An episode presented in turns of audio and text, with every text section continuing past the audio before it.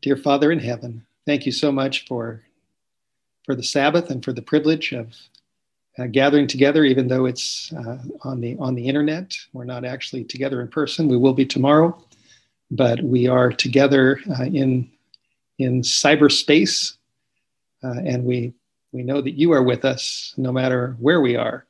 And we pray for your Holy Spirit to be with us. Please, Father, uh, give us a, a rich Sabbath blessing and help us as we look at your word, bring us closer to Jesus. We pray in Jesus' name. Amen.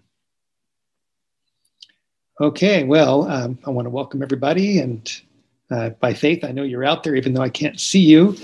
Uh, and Luke asked me just to give a little bit of background on myself. I don't know how many of you are aware of our ministry, White Horse Media. Uh, my background is California. Uh, this has been, uh, I guess, kind of bittersweet to be back here uh, I grew up in California, grew up in Los Angeles, I grew up in the Hollywood Hills, didn't grow up an Adventist. Uh, in a, I grew up in a very secular Jewish home, and when I was 20 years old, I started reading the Bible for the first time, and it's a long story, but I eventually uh, watched It Is Written on television one time, learned about the Sabbath, uh, found an Adventist church. The pastor handed me a copy of the book, The Desire of Ages. Uh, I read that book in a, in a dormitory room at Cal State Northridge my third year of college, and uh, my whole life completely changed after reading that book. Gave my heart to Jesus, got on my knees, accepted him as my Messiah and as my Savior, and I have uh, not been the same since. Um, as I mentioned, bittersweet. My mother uh, used to live just uh, east of here in Palm Springs. She died a couple years ago. My, my dad uh, in Glendale, uh, just west of here, he died a couple years ago and uh, I still have a few. I have two sisters that live in Los Angeles. My brother's in uh, Indiana. Uh, anyway, a lot of memories. Um, being back here in California, I've certainly enjoyed the warm weather for a couple days. Today was very nice. I'm coming to you from Priest River, Idaho, where uh, I understand we had about two inches of snow last night. So we're in the in the dead of winter still, and uh, my wife lives there up where we live, and my uh, 13 year old daughter, Abby, and our 16 year old son, Seth. And we have a ministry, White Horse Media. We have a great team of people that we work with, and the Lord has just blessed us. Uh, even in, during this coronavirus pandemic, we've been doing a lot of programs. We have a, a pretty frequented YouTube channel that gets a lot of action. We just did a program just uh, a couple days ago on Revelation 17 that is there now on our YouTube channel. And our website is whitehorsemedia.com for those that would like to get more familiar with us. And uh, anyway, I've decided to do a uh, four part series on Revelation chapter 17. 17 is uh, a chapter that is very mysterious. Um, for 41 years, I've been studying Bible prophecy. I've been uh, very uh, captivated by the sure word of prophecy, and that's really been my, my focus. I've written a lot of books on this. I give seminars on the topic, and Revelation 17 has really gripped my attention. And hopefully, I can get, uh, I can maybe share the screen here and put up some pictures, and hopefully, you'll be able to see this. Let's see if this will work. First slide. Oops click share. There we go. Okay, Revelation chapter 17. Um, the book of Revelation is my favorite book in the Bible. I've, I've read it many, many times, and uh, chapter 17 has recently really captured my attention, and I've written a book on, on this topic. Uh, there you see the picture on the screen called The Bloody Woman and the Seven Headed Beast quite a dramatic title. We actually um, found this lady that's there on the cover, and she came into our studio, and our uh, producer and our designer uh, photographed her for a photo shoot and put that cover together. And uh, she's just, uh, she reflects the kind of imagery that is in Revelation chapter 17. Uh, I've been studying this chapter for intensely for about two years. Uh, it's been uh, quite a journey for me as I've gone up and down, in and out, and all around trying to figure out the deep mysteries that are in that chapter. It talks a lot about uh, the woman, the bloody woman. It talks about uh, the beast with seven heads and ten horns. It talks about seven kings. Five are fallen, one is, and the other is not yet come. And then it talks about ten horns that eventually make war on the Lamb. And uh, it also talks about God's final people who are faithful to Jesus, which is what I, I want to be. That's the goal of my life, is to be faithful to the Lord. And so, anyway, uh, I have been wrestling with this chapter for a long time. And it took me quite a while to feel like I had enough of a handle on it in order to, to go public. Uh, I don't. I certainly don't want to write a book and put my name on it and send it out uh, if it's going to, you know, be wrong. I don't want to um, create a lot of controversy. I want to teach the truth. I want to teach the Bible. I want the book to be a blessing. And my, my habit is not to preach or teach or write about things that I don't have uh, certainty that this is really what the Bible says. And so finally, after many, many months of looking at these different things from different angles and running into roadblocks and then having those roadblocks removed, and then finally connecting all the dots and, and praying and praying and praying throughout this whole time that God would help me to put the pieces together, uh, I finally went public with this book. So, what we're going to do this weekend is I'm going to walk you through uh, what this chapter is all about. And I'll have a lot of copies of, of my book uh, tomorrow uh, after sundown. We'll make these available. They're very inexpensive, a couple dollars. And, and the book basically goes through every single verse in Revelation chapter 17. so, for part one, here we are Friday night uh, live from the Hampton Inn, from my, my little hotel room. Uh, we're going to talk about identifying the bloody woman. Who is this woman? So, if you have a Bible, I invite you to open up God's book and let's just go through this. Uh, Revelation 17, verse 1. And, and let me say that there's a lot of different interpretations of this, uh, this chapter. I'm well aware of that. I've read nine different interpretations. In one mm-hmm. particular book had nine different interpretations of the seven kings, the seven heads. And so there's a lot of views uh, within the Adventist church and, and other churches. And so we'll do our best to go through this, and I'll share what I believe are some insights that God has given me. And uh, I'm, I'm, not, just to let you know, I'm, I'm, I do not consider myself to be a speculator. I, I try not to uh, focus on you know being original or anything like that. Uh, my goal is to understand the Bible and to teach what what God says, so that the focus is not on me, it's not on man, but it's on Jesus and on His Word. That's what's most important. So let's start with verse one, Revelation 17, 1. John wrote this. He said, There came one of the seven angels, which had the seven vials and he talked with me. Now, we can just stop right there. Uh, this is very important that the context of Revelation 17 is one of the angels, one of the seven angels who has the seven vials. And these are the vials of the wrath of God. These are the seven last plagues that fall upon those who get the mark of the beast, which is described in chapter 16. The seven last plagues fall in chapter 16. And then in chapter 17, uh, John goes into how one of the seven angels who had those plagues came over to him and talked with him in a vision. And this also tells us that the context of this chapter is down near the end of time. This is an end of time chapter. This is a uh, revelation from one of the seven last plague angels. And I'll build my case that the context of this chapter is not the first century, it's not when John wrote the book. He's actually taken far into the future to the time uh, before the seven last plagues. So that's very important.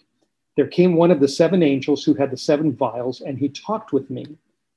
And he said to me, Can you imagine uh, one of the seven angels walking up to you and having a conversation with you?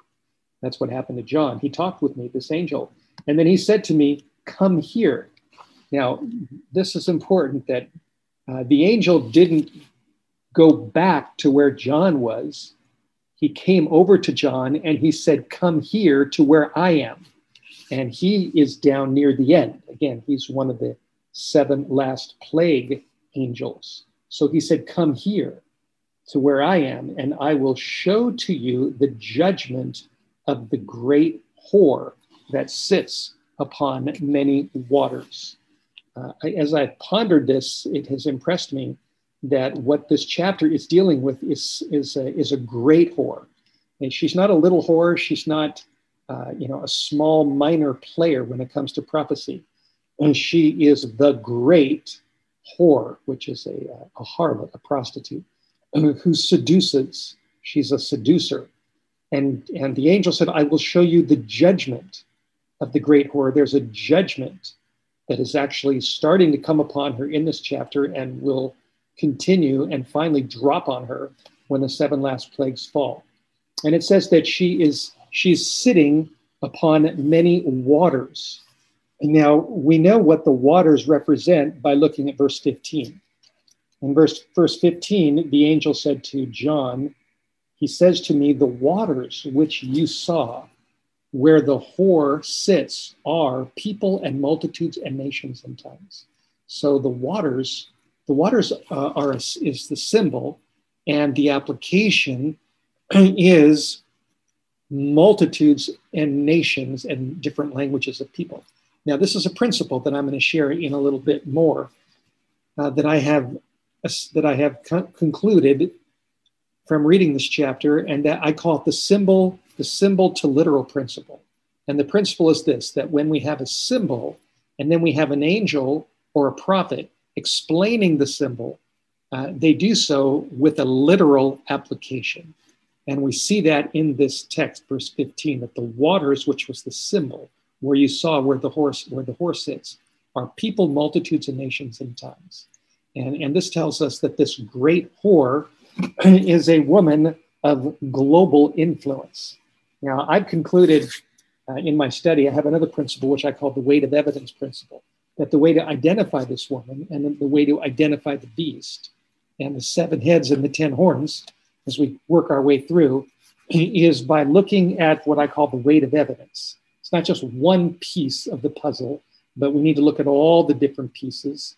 And in the light of the, the weight of evidence, we can come to a conclusion about who this who this is. So, uh, just to start out with, as we start looking at the clues, and I'm going to put a lot of clues on the on my slide here that I think are very compelling.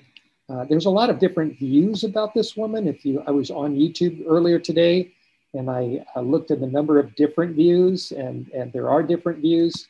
But I've concluded that when we look at all the clues, just straight on, then the evidence uh, comes together very, very clearly. So we have a great whore that sits upon many waters. And then it says, with whom the kings of the earth have committed fornication. Now, this tells us that this woman this great whore, has been involved with kings. She's involved with, with royalty.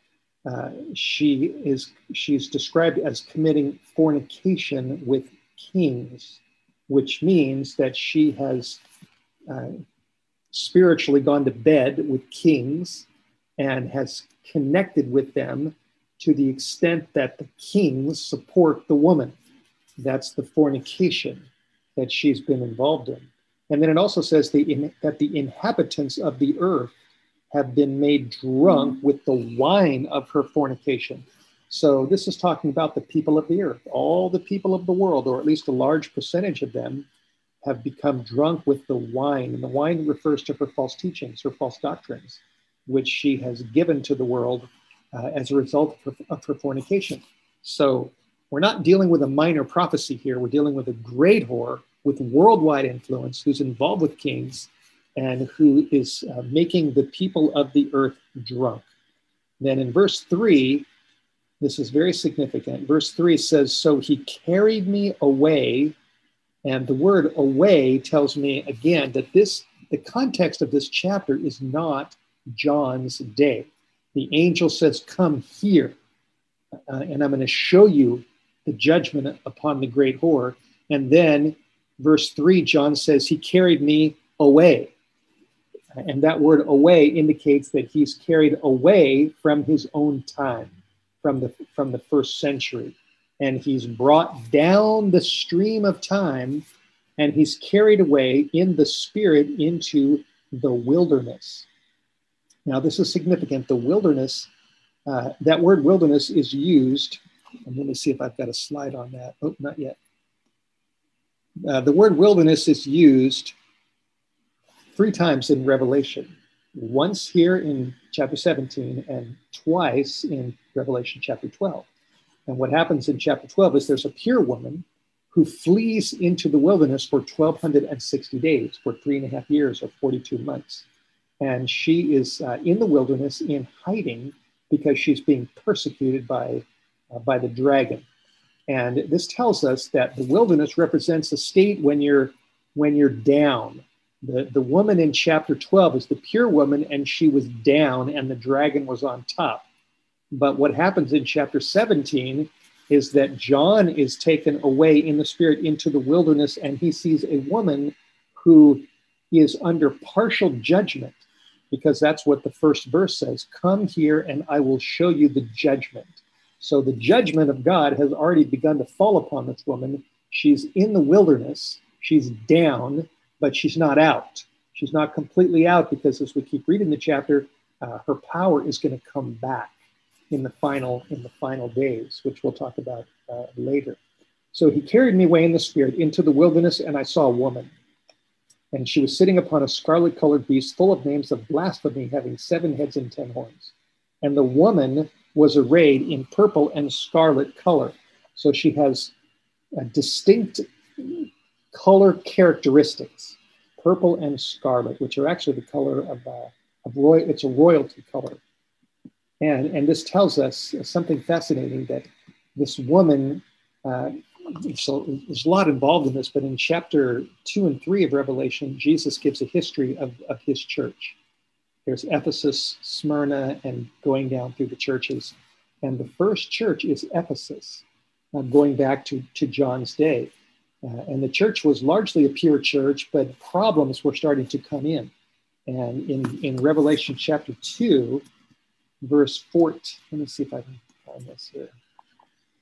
Revelation chapter 2, verse, uh, verse 4 and 5. Jesus said, Nevertheless, I have someone against you because you have left your first love. Remember, therefore, from where you have fallen and repent.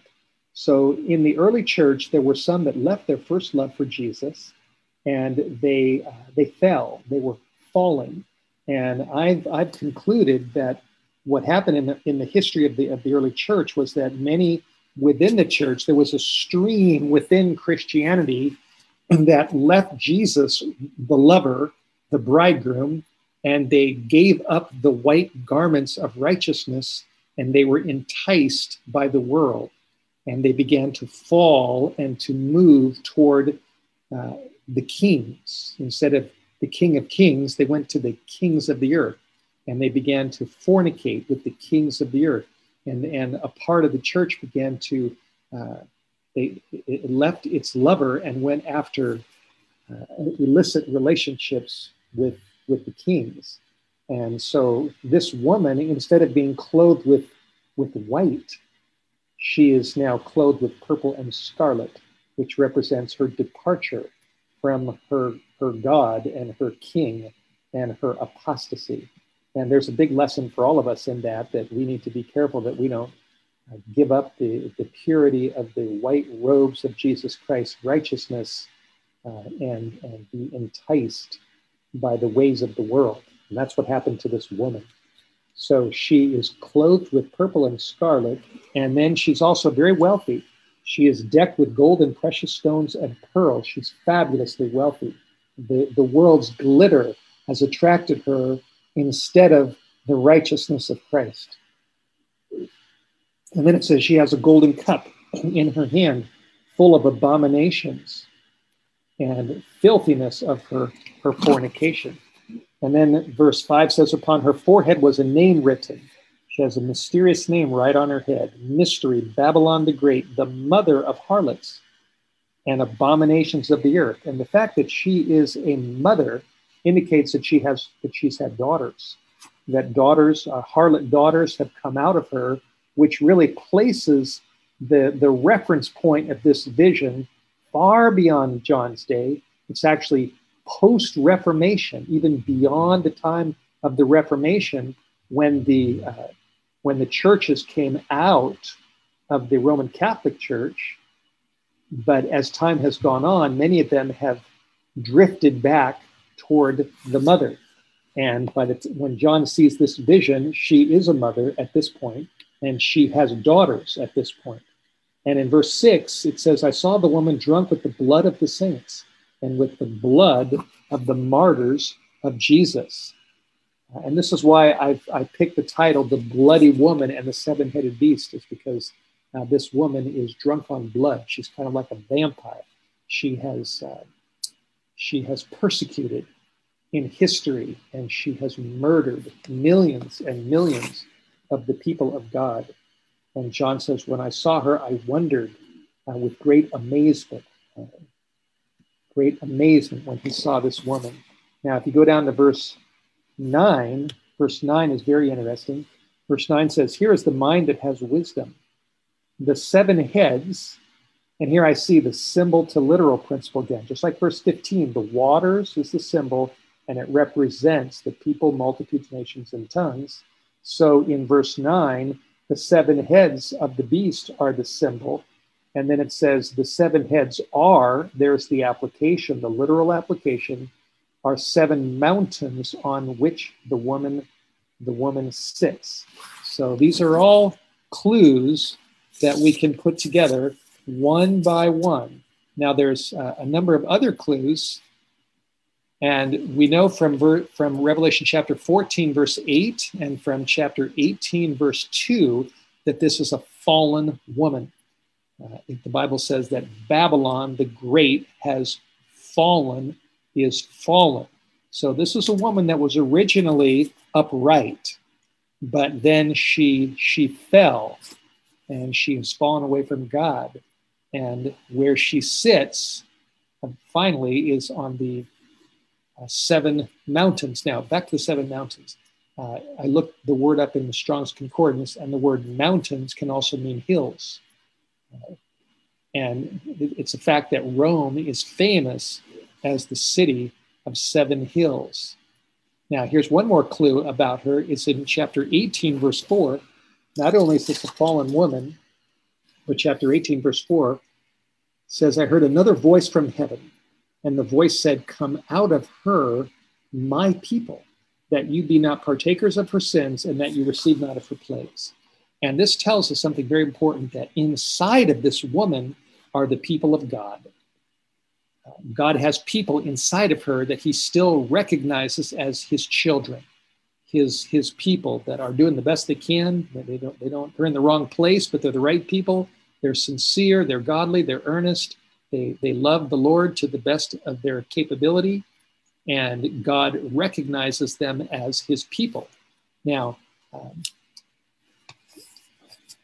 there's various views, as I mentioned, about who this woman is. Uh, one of the most popular views is that this woman represents the imperial Roman Empire in the time of John, the pagan Roman Empire, which collapsed in 476 AD. Um, that's a common view. Another view is that this woman actually represents Jerusalem. Uh, if you go back to Ezekiel 16, it talks about how Jerusalem went away from God and became a harlot. So some people think it's uh, old Jerusalem, some people think it's old, the old Roman Empire. But here's the reason why I don't think either one of those theories are, are valid. Uh, number one is because this woman commits fornication with, with kings. And if, if it was the pagan Roman Empire, that doesn't fit because the pagan Roman Empire didn't fornicate with kings. They, they were led by kings. The Caesars, that was their, their job was to, to govern and to rule. So there's no fornication. There's no illicit relationships going on between uh, the Roman Empire and its its Caesars. Another reason is because uh, this chapter takes us down to the end of time, where the angel who gave this uh, Revelation is one of the seven last plague angels.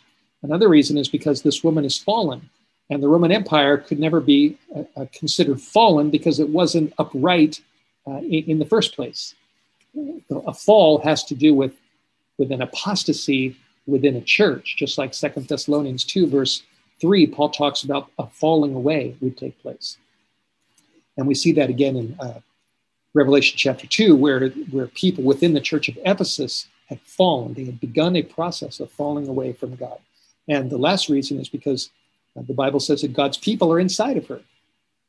And, and they need to come out. And that doesn't apply to the Roman Empire, doesn't apply to Jerusalem, literal Jerusalem back in John's day, because you know God didn't call his people literally to leave one location and then to go to another uh, location in, in, in a physical sense, not like um, you know, people couldn't leave the Roman Empire where they're going to go. The Roman Empire ruled the world. So when you put the pieces together, it just doesn't fit. And I've concluded from my study that there's really only one organization that fits every single clue of this chapter. And if you look at them one by one, uh, point by point, uh, it may not be politically correct today, um, but these are facts. This is what the Bible says. When you put all the pieces together, it's very clear that there's only one organization that fits every single one of these clues, and that is the Roman Catholic Church uh, organization centered in, in Rome on the city of Seven Hills uh, in the Vatican. And, and I know that's a hard truth for many people to swallow, but I think the blow can be somewhat softened by Revelation 18:4 when it says, "Come out of her, my people," because that tells us that even though the Roman Catholic Church is a fallen organization, God still has true people inside of her that He considers to be His own, His precious, precious people that He wants to eventually call them out. He's calling them out. Now let's just go through some quick slides here and we'll see if all the pieces fit together. Here's a picture as a sort of a collage uh, showing the global influence of Pope Francis. Uh, there, uh, one part on the left, he's sitting with uh, leaders of Fortune 500 companies. Uh, he's also down below that speaking in front of the United Nations. Above, uh, he met with President Trump when Trump was president. And there he's in the middle. He's he was picked by Time Magazine as the Man of the Year.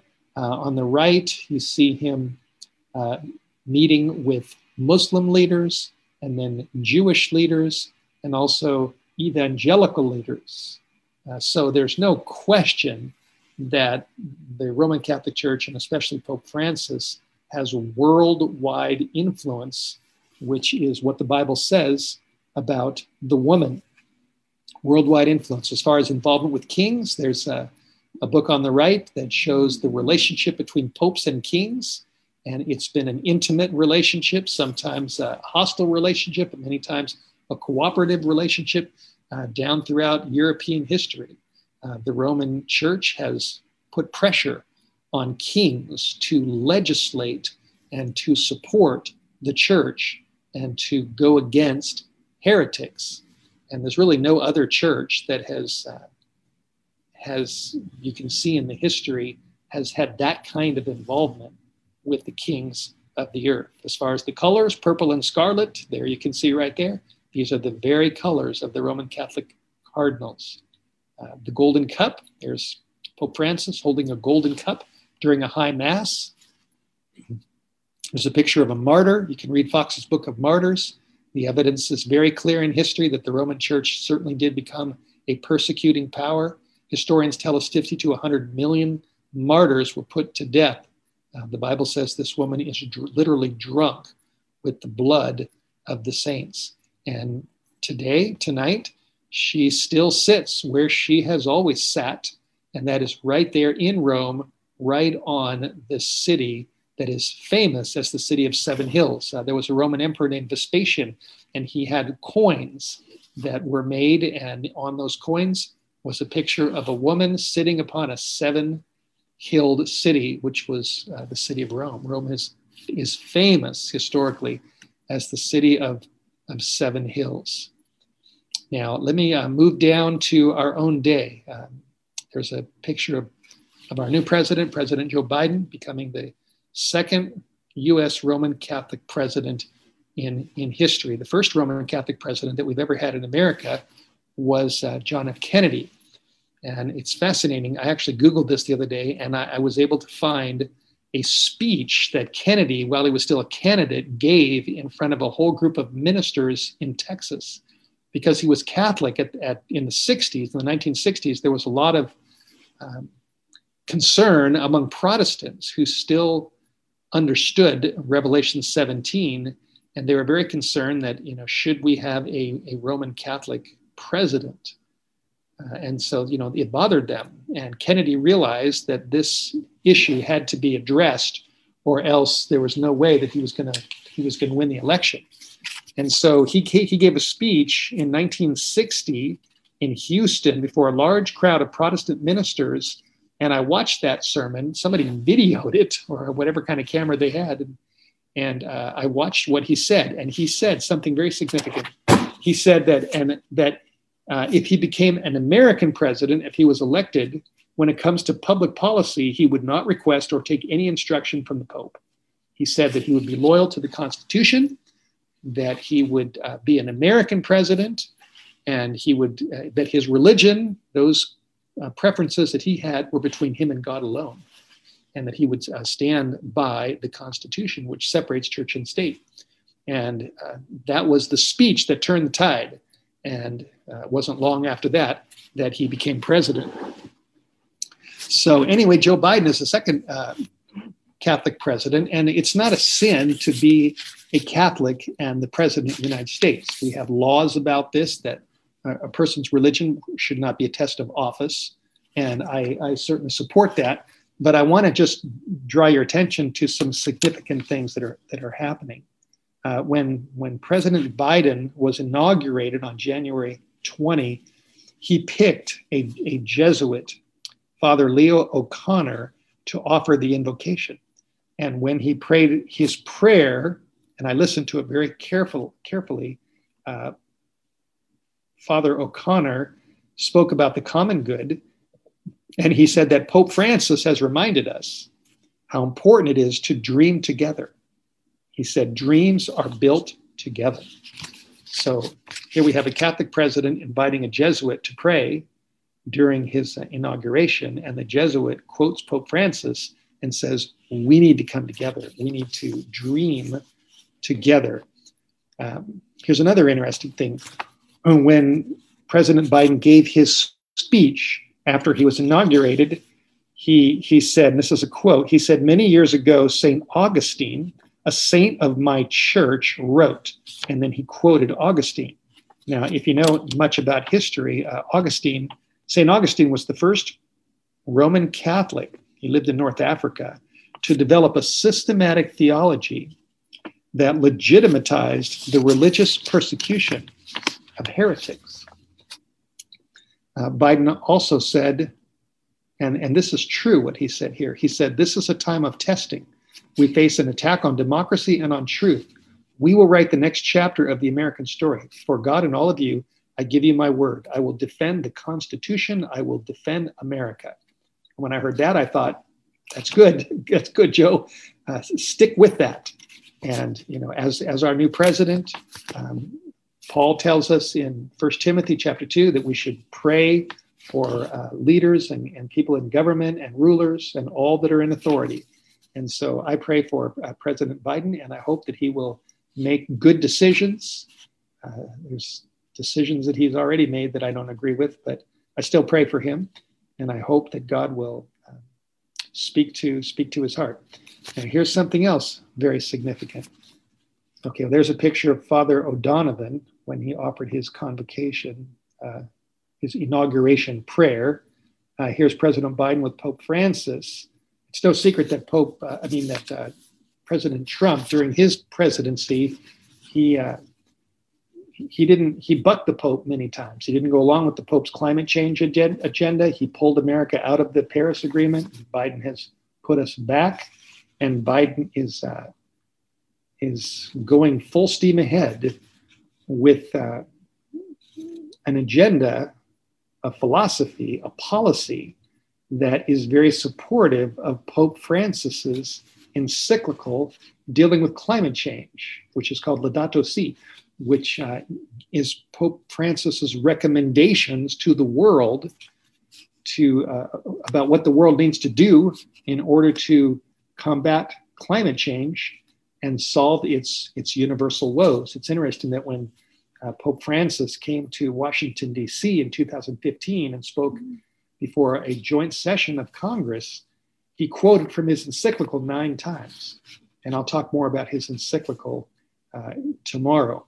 But there's many things that are very significant inside that encyclical, and it is very significant that now it seems like the roadblocks are being removed, and the Biden presidency is very favorable to um, many of the teachings of Pope Pope Francis. Another significant thing was uh, after the election, December 19 of last year, Kamala Harris spoke to a climate change meeting where um, Biden's appointees on climate change were being introduced. And uh, Mrs. Harris said, quoting the Pope, humanity still has the ability to work together in building our common home, which was a quote from Pope, France, Pope Francis's 2015 encyclical, uh, Laudato Si, on the care for our common home. So here's President Biden has a Jesuit pray, and he prayed, we need to dream together. And here's uh, his vice president now, uh, quoting also from Pope Francis and quoting from his encyclical. On January 20, both Biden and uh, Vice President Harris put their hands over the Bible, over God's word, and they swore to defend the Constitution from all enemies, foreign and domestic.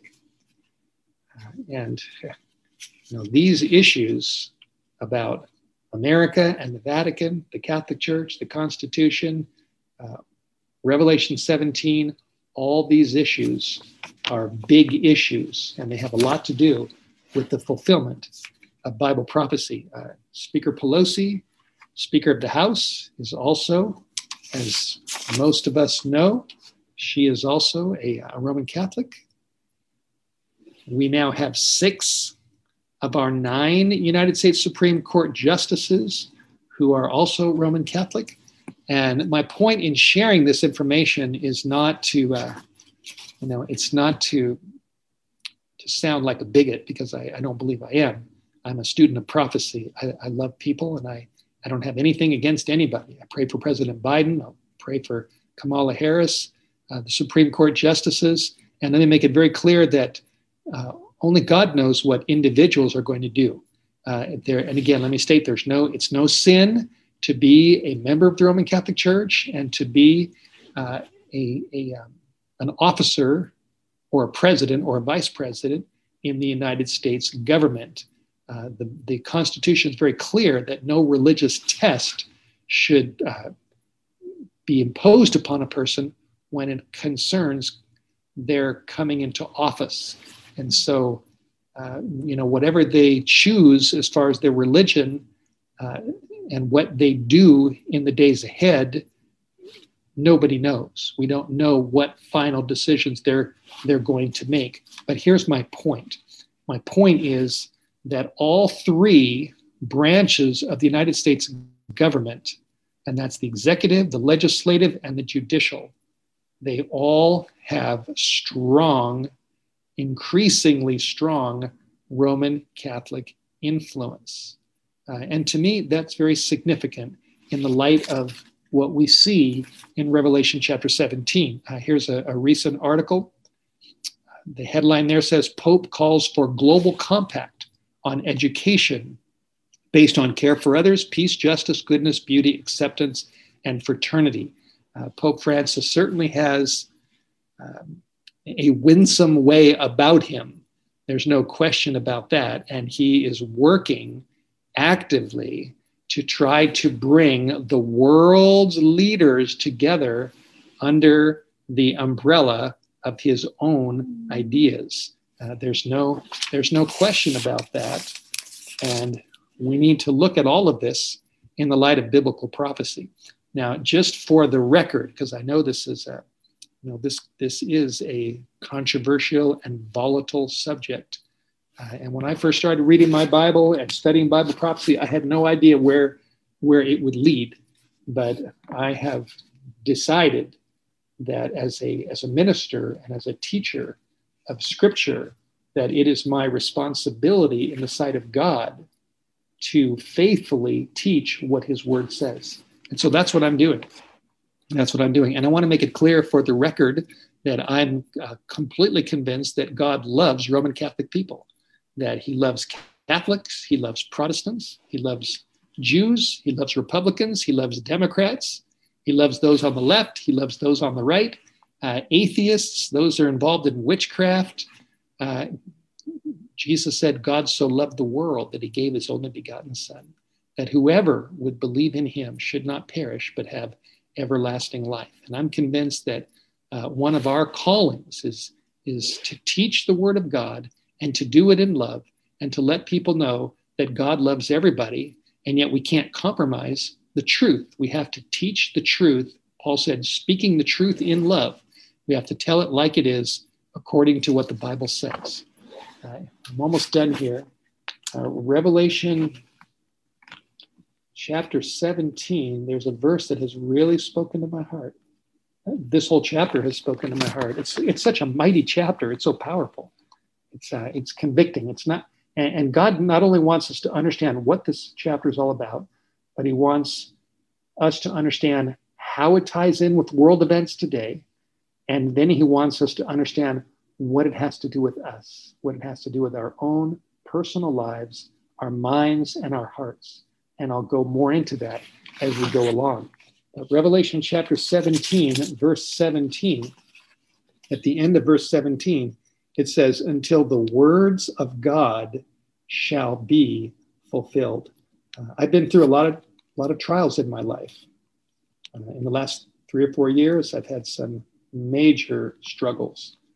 And I've learned through my struggles, through the trials that I've been through, uh, I've learned that my my hope and my strength and my life is the words of God. And this verse says that the words of God shall be fulfilled. Uh, I don't know, I, I, don't think I told you this, but uh, I'm also a graduate from uh, La Sierra College. I graduated from La Sierra in 1982. And I went to Andrews Seminary in 1983 uh, for two years, came out, and then I was a pastor in San Francisco. Then I went to Weimar and taught uh, Academy Bible for three years. And then I went back to pastoring. Then I joined Amazing Facts. I was a full time evangelist for uh, six years. And now I'm the director of White Horse Media. And I've been through a lot of different things. Been a lot of, been on the right, been on the left, been up, been down, been all around. And in all of my, uh, my experiences and my journey, I'm very thankful that God has taught me that in the midst of all the different things that are happening in the world and in the church and the different uh, currents that are blowing, the different ideas, the theologies, the philosophies, uh, the psychologies, all the different teachings that are around us, that there's nothing more important than for us to base our lives on the words of God. This verse says, that the words of God shall be fulfilled. And that's where my heart is. That's where our ministry is. That's what I want to teach is the word of the Lord. And Revelation chapter 17, Revelation chapter 17 makes it very, very clear that there is a great whore that sits on many waters, that has fallen away from Bible truth, that has God's own people, many of them inside of her, that need to come out, and that this great whore makes the whole world drunk with the wine or the false teachings of Babylon. And we need to be well aware of that uh, in these last days of Earth's history. We need to know what the prophecy says, and we need to apply it correctly in order to understand the times in which we live. Uh, one, two more verses, and then we'll we'll wrap this up. Uh, Revelation chapter 17, verse 9 again says, Here is the mind which has wisdom. Uh, there's actually two minds in chapter 17, and we'll talk more about this tomorrow. There's the mind that has wisdom in verse 9, and then verse 13 says about the 10 horns, these have one mind, and they will give their power and their strength to the beast. So there's a mind that has wisdom, and there's a mind that goes along with the majority and eventually will support the beast. Two minds. And when it, you know, to make it real practical into our personal lives, the only way that we're going to survive these final days and make it through what's coming, and the only way we're going to understand what's really happening in this world, in America and in Europe and uh, all around this planet, is if we have a mind that has wisdom. And, and that mind is not a speculative mind. It's not a mind that just, you know, comes up with all of its own ideas. It's not a mind that, uh, you know, glories in its smartness or its brilliance or uh, even its its education or its its uh, you know supposed knowledge. The mind that has wisdom is a mind that is willing to humbly surrender to God and to the power of His Word and to the Holy Spirit. Uh, it's the mind. It's ultimately the mind of Christ and the mind of Jesus. When Jesus was in the wilderness fighting the devil, he said, "It is written, man shall not live by bread alone, but by every word that comes from the mouth of God." That's the mind of Christ. It's a mind that is is locked in to the Word of God, to the words of God. And that is what we need. We need the mind that has wisdom. We need the Holy Spirit and the Word of God to help us to understand what's happening in this world. Uh, Winston Churchill once said, he said, truth is incontrovertible. Panic may resent it, ignorance may deride it, malice may distort it, but there it is. It's right there, right in front of our eyes. And, and I'm convinced that if you look at all the clues of Revelation chapter 17, it's very clear who is the bloody woman, the mother of harlots that sits upon seven hills that makes the whole world drunk with her, her wine. Uh, last verse is verse 14. Verse 14. It's talking about the ten horns. It says, These shall make war in the final days they shall make war with the Lamb, and the Lamb shall overcome them. For he is Lord of lords and King of kings. Jesus is above all the kings, he's above all the rulers, all the governors, all the, uh, the royalty and the authorities of this world. Jesus Christ is above them all. He is the Lord above the lords, and he's the king above the kings. And then at the end of verse 14, it says, And they that are with him. So this chapter not only talks about what's going on around us, but what needs to be going on inside of us. We need to be with Jesus. It says, They that are with him are called, the Lord is calling us, and chosen. They have been chosen by God and they are faithful, called, chosen, and faithful. That's the call of Revelation chapter 17. It's to have a mind of, with wisdom and to be loyal and faithful to the Lamb, to Jesus Christ, who gave his life on the cross and who paid the price for your sins and for my sins and for the sins of the whole world. So Revelation 17 is powerful. Uh, hopefully, you can see the power of this chapter. And the more you read this chapter, meditate on this chapter, study this chapter, it will it will lift you up. It'll get you out of the wine of Babylon. If you have any of that wine in you, it will lock you in to the truth of God, to the words of God, to the wisdom of God. It will help you to see what's going on in the world. It will help you to see who the major players are. You'll be able to look at even at uh, the political world through the lens of Bible prophecy, and you will see how important it is that in the midst of all this, that we are true followers of Jesus Christ, that we are on the side of the Lamb, on the side of, of our Savior who loves us, who died on the cross, who paid for all of our sins, and who has enough grace and enough love and enough power to get us through whatever comes in the days ahead. And I've learned that through my struggles. I've learned that Jesus is faithful. And whatever we go through, he will hold on to us if we trust him and if we stay on his side. So, tomorrow we'll continue our study. Uh, this is just part one identifying the bloody woman. Tomorrow we'll identify uh, the seven headed beast. And then we'll go on and we'll look at what the Bible says about the seven kings. Five are fallen, one is, and the other one is not yet come. What's that all about? And then who are the ten horns, and what is that final warfare about? So that's uh, that's our lineup for the weekend, and I hope that you'll follow along carefully and that you'll be blessed, and that as a result of all of this, you will be brought closer to Jesus Christ, your Savior. So let's pray and, uh, and, and close. Dear Father in heaven, thank you for this opportunity to be here on a Friday night on Zoom. And I'm trusting, Lord, that there are uh, people out there that are listening and, and hopefully receiving what the Holy Spirit has to say through your, your book. And I just pray that you'll bless this entire weekend. Help us to uh, have minds that have wisdom and to follow the Lamb in these last days.